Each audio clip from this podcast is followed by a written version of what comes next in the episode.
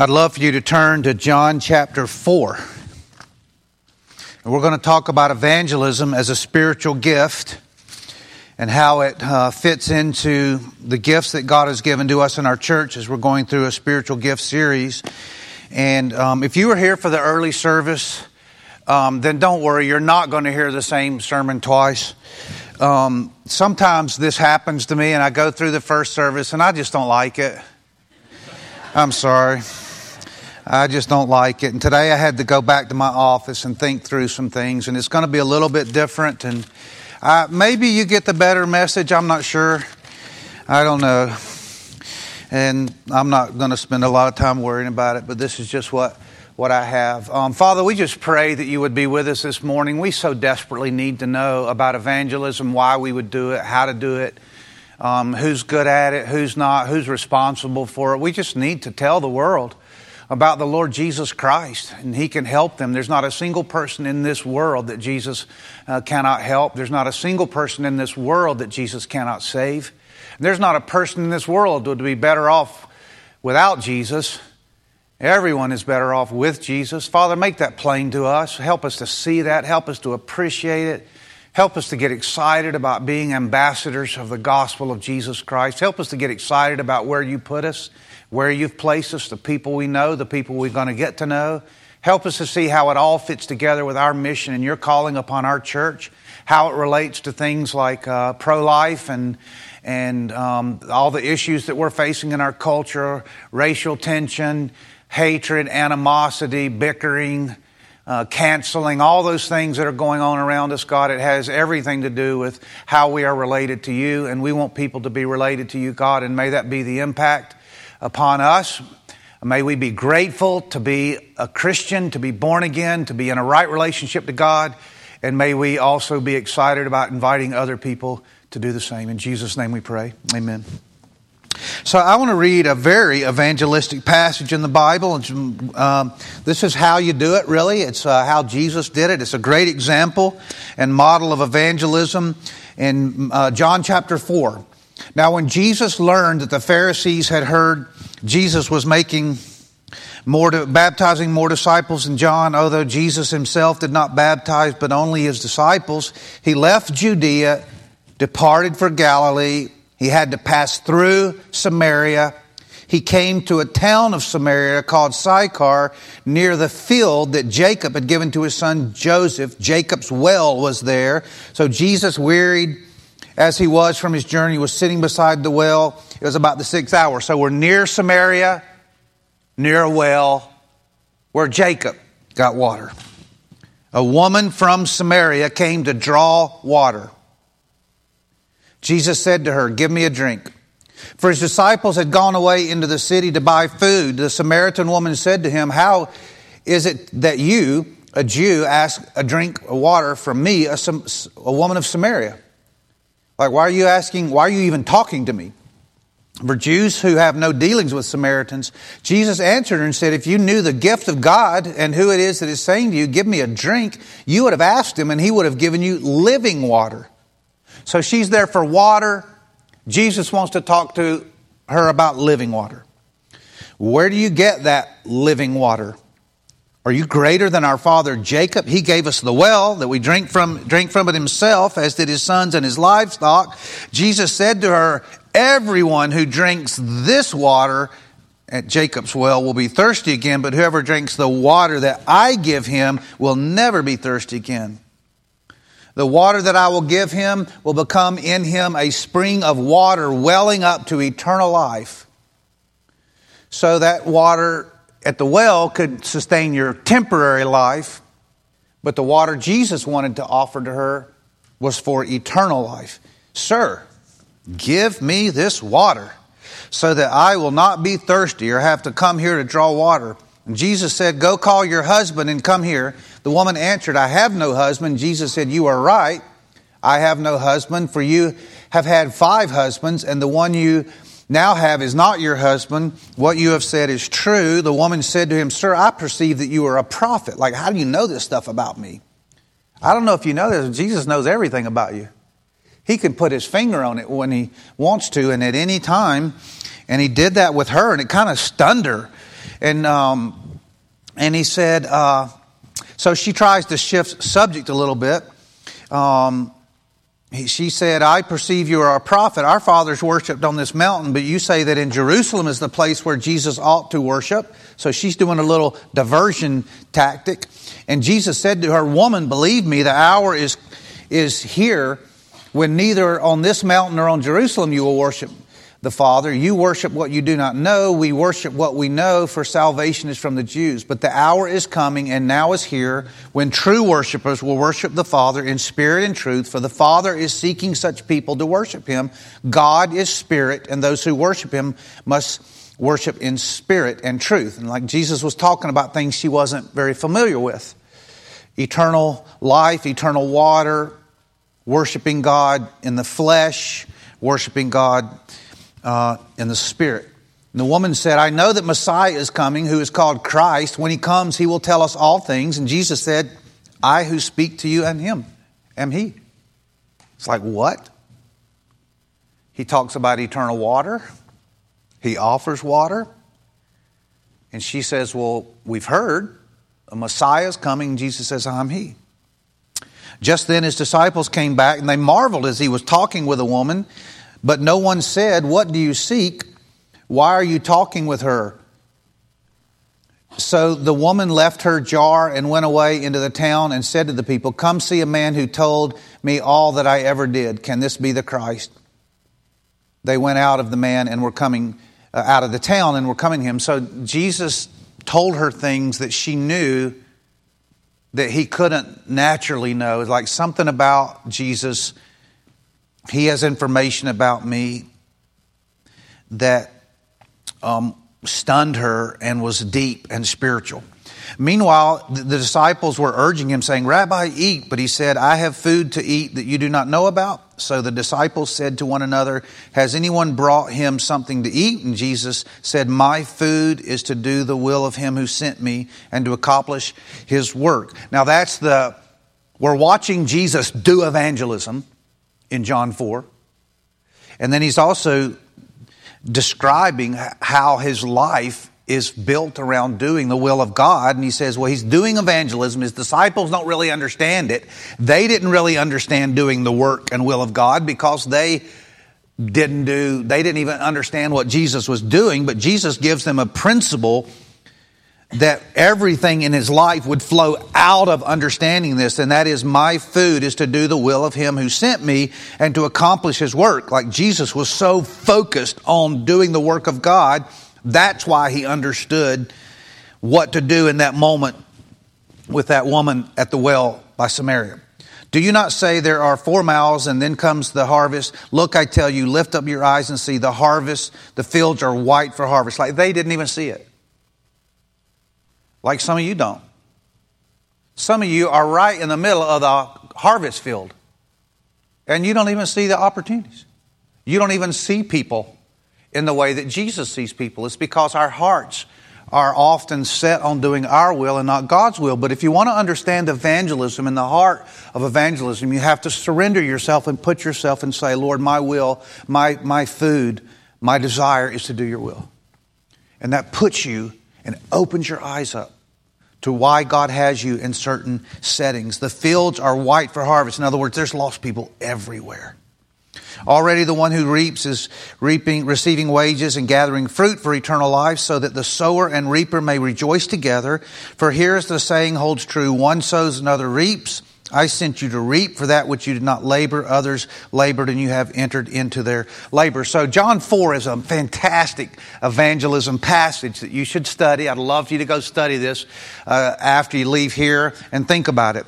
So I, want to, um, I want to tell you a, a, a, proverb. It's kind of translated differently in different translations, but I like this translation because um, it kind of put an idea in my, my heart as an early Christian, but it's Proverbs 11:30, he who wins souls is wise.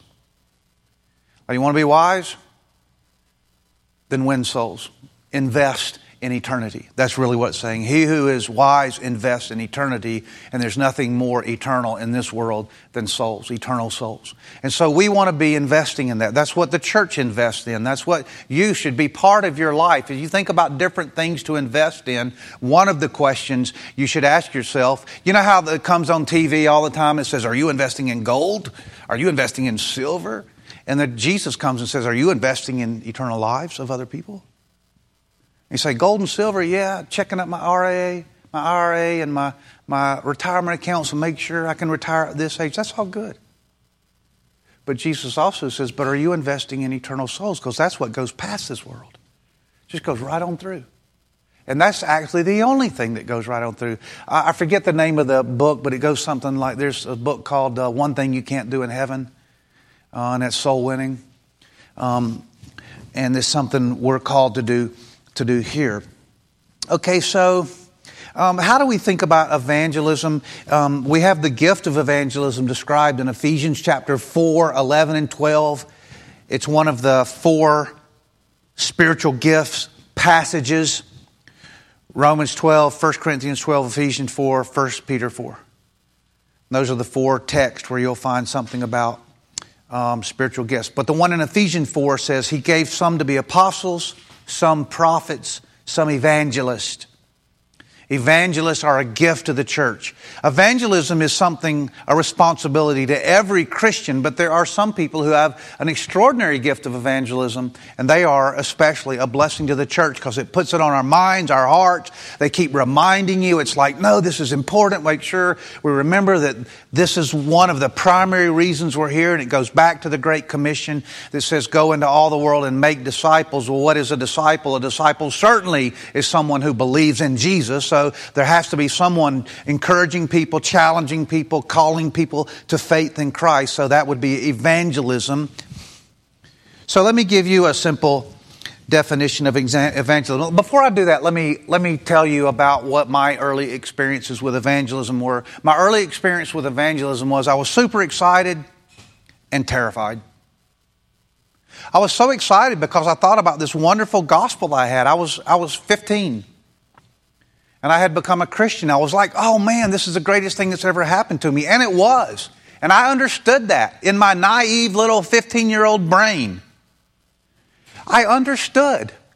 Man, this is awesome. My sins were forgiven. Believe me, I had 15 years of practice as a sinner. I had a lot of sins, and I was suddenly it became very weighty to me that my sins were going to condemn me to an everlasting eternity separated from God in a place of pain and misery and suffering.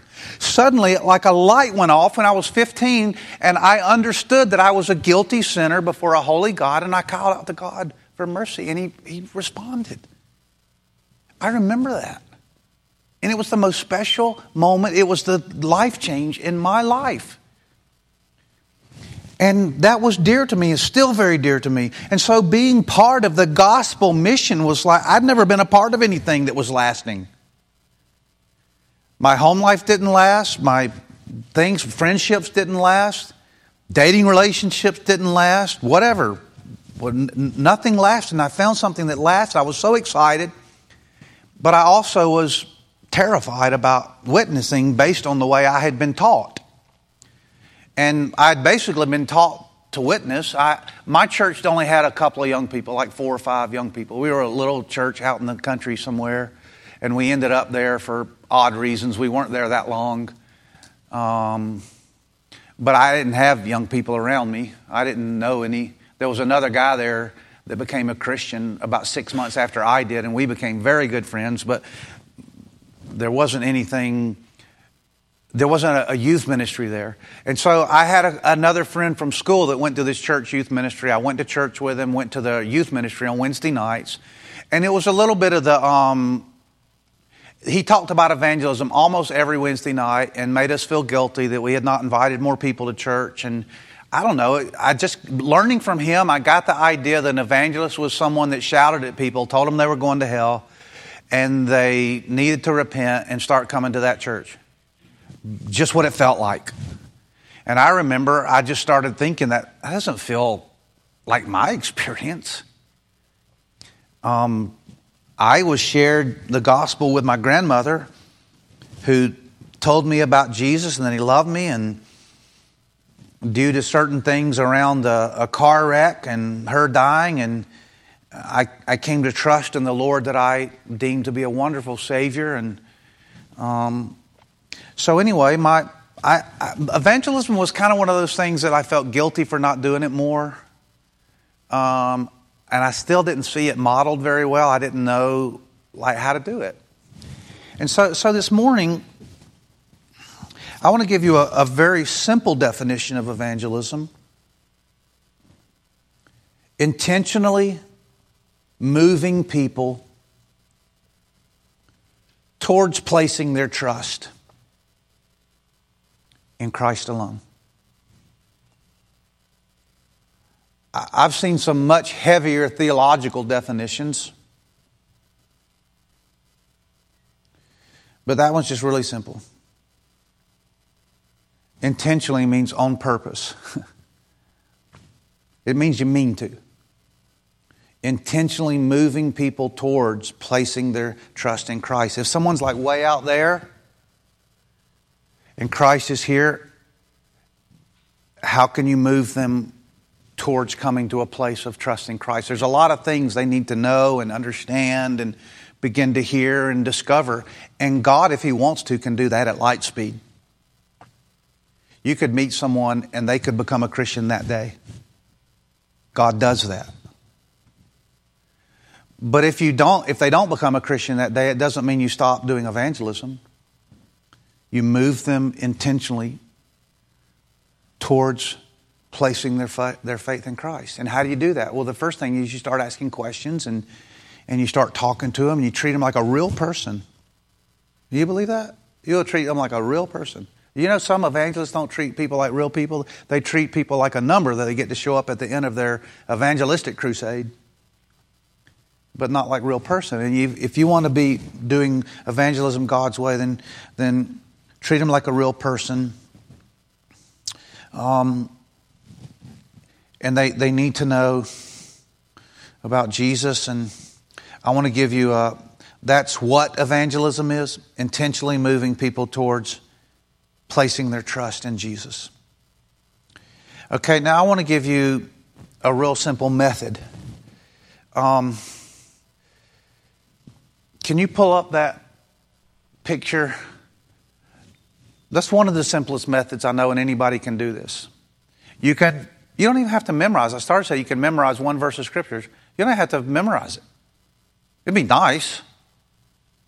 But do you know you could take one verse of scripture and explain the gospel to someone, and I've done this for years. I learned this as an early Christian. This is kind of my go to. And I know about the three circles, I know about the evangelism explosion, the two diagnostic questions. I know about the four spiritual laws. I, have heard a lot of them. I just find this works for me, and it's simple. And it's sometimes referred to as the Roman road or the gospel bridge or the Roman bridge. I'll just call it Romans 6:23. And Romans 6:23 is one of the simplest ways to explain the gospel to someone that I know of, and it's that for the wages of sin is death, but the gift of God is eternal life in Christ Jesus our Lord and you have two cliffs.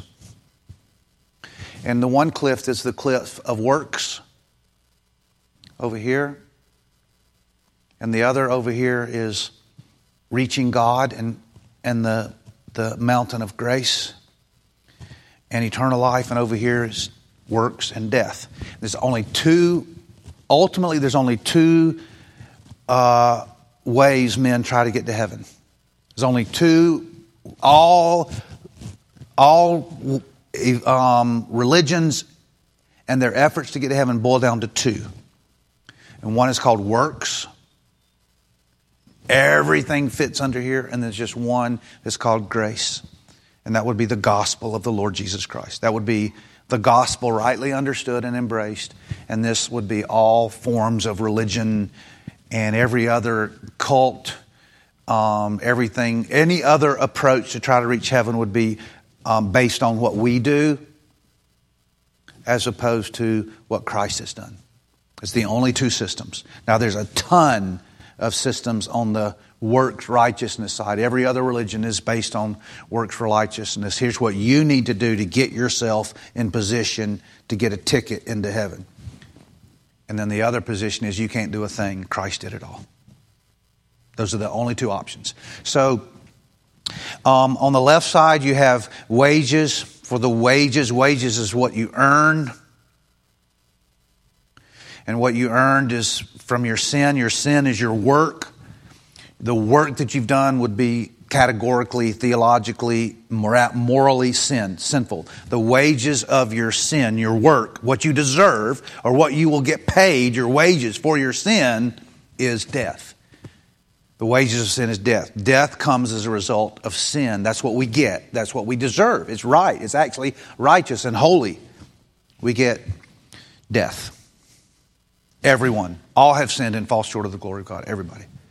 And then the very opposite on the mountain of grace and salvation, as opposed to death, but the gift of God, the gift of God is eternal life. The opposite of a wage is a gift. It's not what you earn, it's not what you demand. It's something completely freely given to you. It's the free gift. It's a free gift. Do you guys like gifts? I love gifts. Well, most gifts. I've received a few that I didn't think were so funny. But this gift we're talking about, the gift of God, if God's the giver, then I'm interested in that gift. Who's the giver? God. The gift of God. God wants to give you. God has a gift for you this morning. If you're not a Christian here, I have just such great news for you this morning. God has a gift for you. He has a gift. You can't earn it. You're not going to get it because you showed up. You can put 10 grand in the bucket. That's fine with me if you do. 100 grand. Go ahead, put 100 grand in it. But you're not going to get salvation for that. You're not going to get heavenly brownie points. You want to inch a little closer toward heaven. The gift of God is eternal life.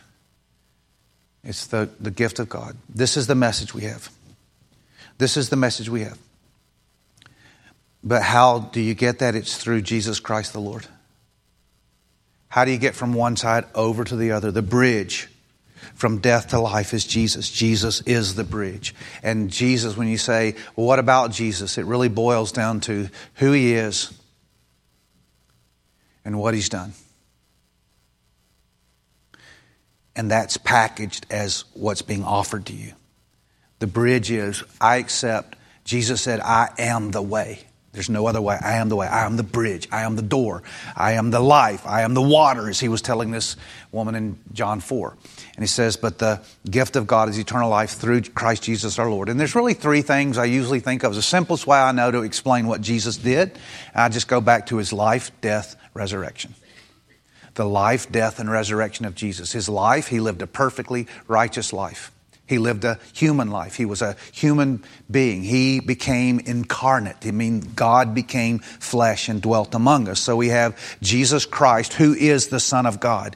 Jesus Christ, His life. He lived, He was born of a virgin birth, a miraculous birth that God chose in the person of Jesus Christ that God the Son, there's God the Father, Son, and Holy Spirit, God the Father, Son, and Holy Spirit decided in the eternal counsels of God that Jesus would go and become flesh and live and enter into our predicament in order to obey the law of God and perfectly fulfill the law of God so that he could then offer his life as an atoning sacrifice for our sins. And if you read the Old Testament, you learn all about sacrifices that because we have sinned, the penalty for sin is death.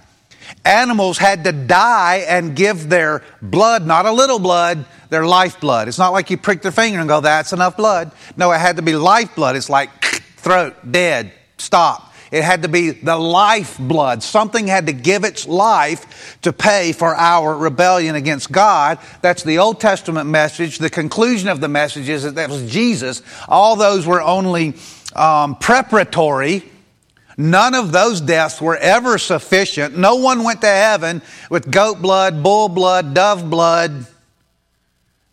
Only the blood of Jesus. So all of that was only holding back the wrath of God. It didn't satisfy the wrath of God. The wrath of God was held back until it could be poured out on God's only Son. So all the wrath of God was being held back until it could be poured out on Jesus. That's the Jesus we're talking about. That's who we're talking about. That God sent His Son to die for us on the cross and pour out His wrath upon the perfect Son of God, and that's why he is also called the Lamb of God. You see the symbolism, the lamb of sacrificial lamb, and it wasn't Abraham's lamb, it wasn't Noah's lamb, it wasn't Moses' lamb, it wasn't Aaron's lamb, it wasn't any old priest from the Old Testament lamb, it was the Lamb of God, and the lamb actually was the priest. He was the sacrifice and the sacrificer. He sacrificed or vicariously, um, voluntarily gave his own life to die. So that is the life and the death.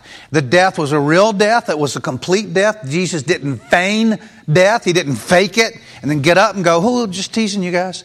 I didn't really die. That didn't get me. You missed me. He didn't do it. Like, no, he really died.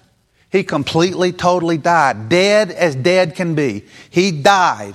And then, miraculous by the power of God and the power of the resurrection and the power of Christ's righteous life, the Bible says that He rose from the dead. So we believe in the life and death and resurrection of Jesus Christ and by and then we are called upon by God not only to believe that that actually happened historically happened. We're not only called to believe in what happened we're called to believe in him. We're to believe in him who rose from the dead. It's not to say hey do you believe this this and this? Do you believe Jesus died and resurrected this yes. That's not enough it's not enough to believe the facts of the gospel. You need to believe in the person of Jesus Christ. You need to believe in a resurrected Jesus.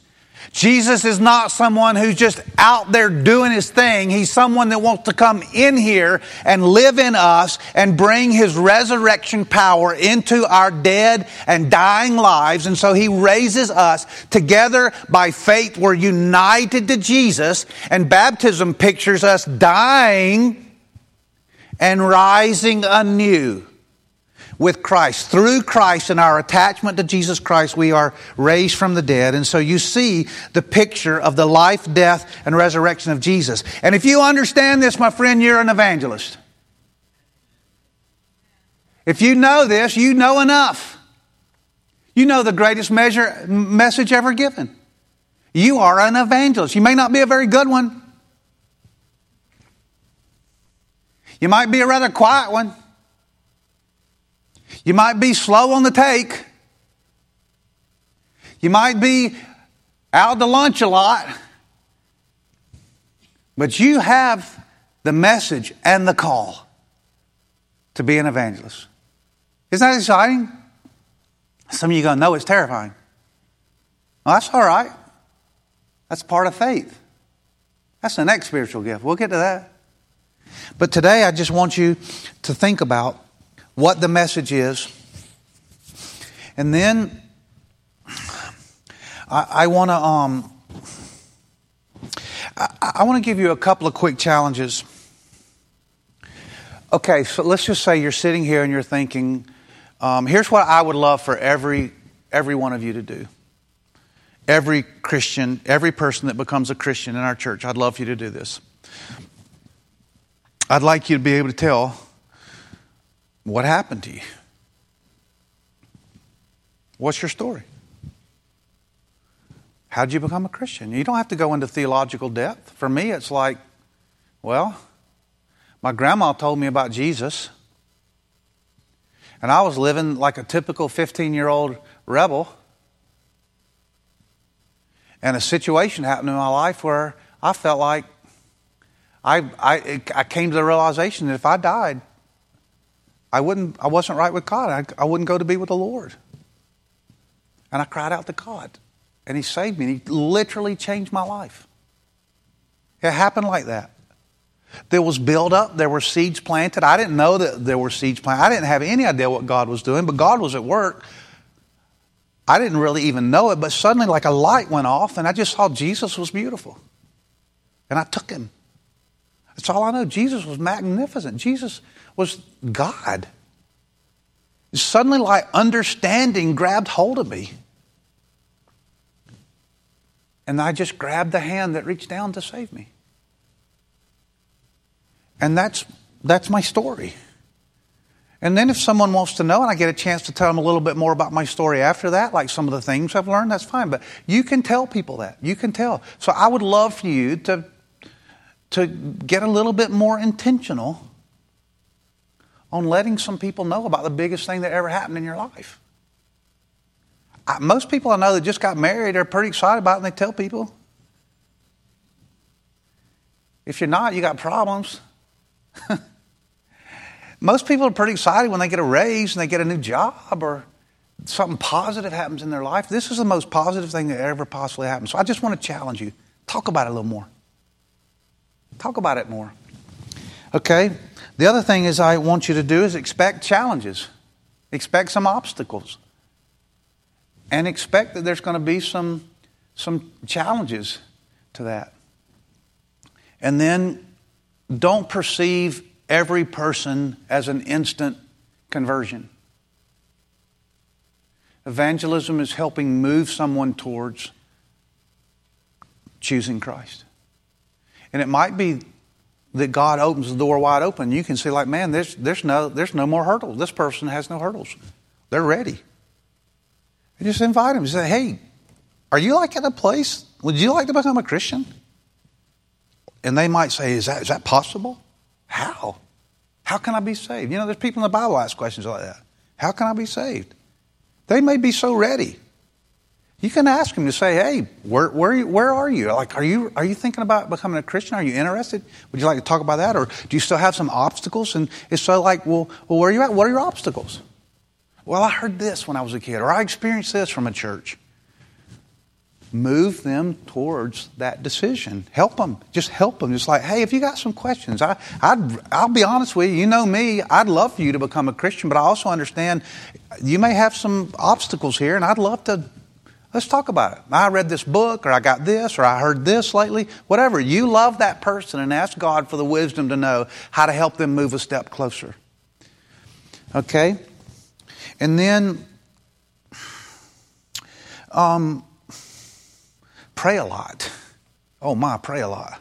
And don't let nervousness and anxiety and fear of rejection and all those things the devil's going to whisper in your ear. Just like, no, this is the will of God.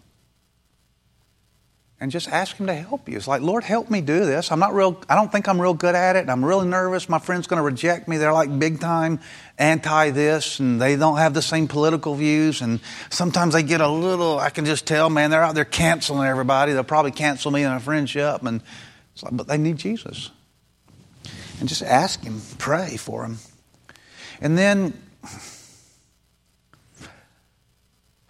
the last thing I want to say is uh, I want to I want to I want to give you I want to give you a reason.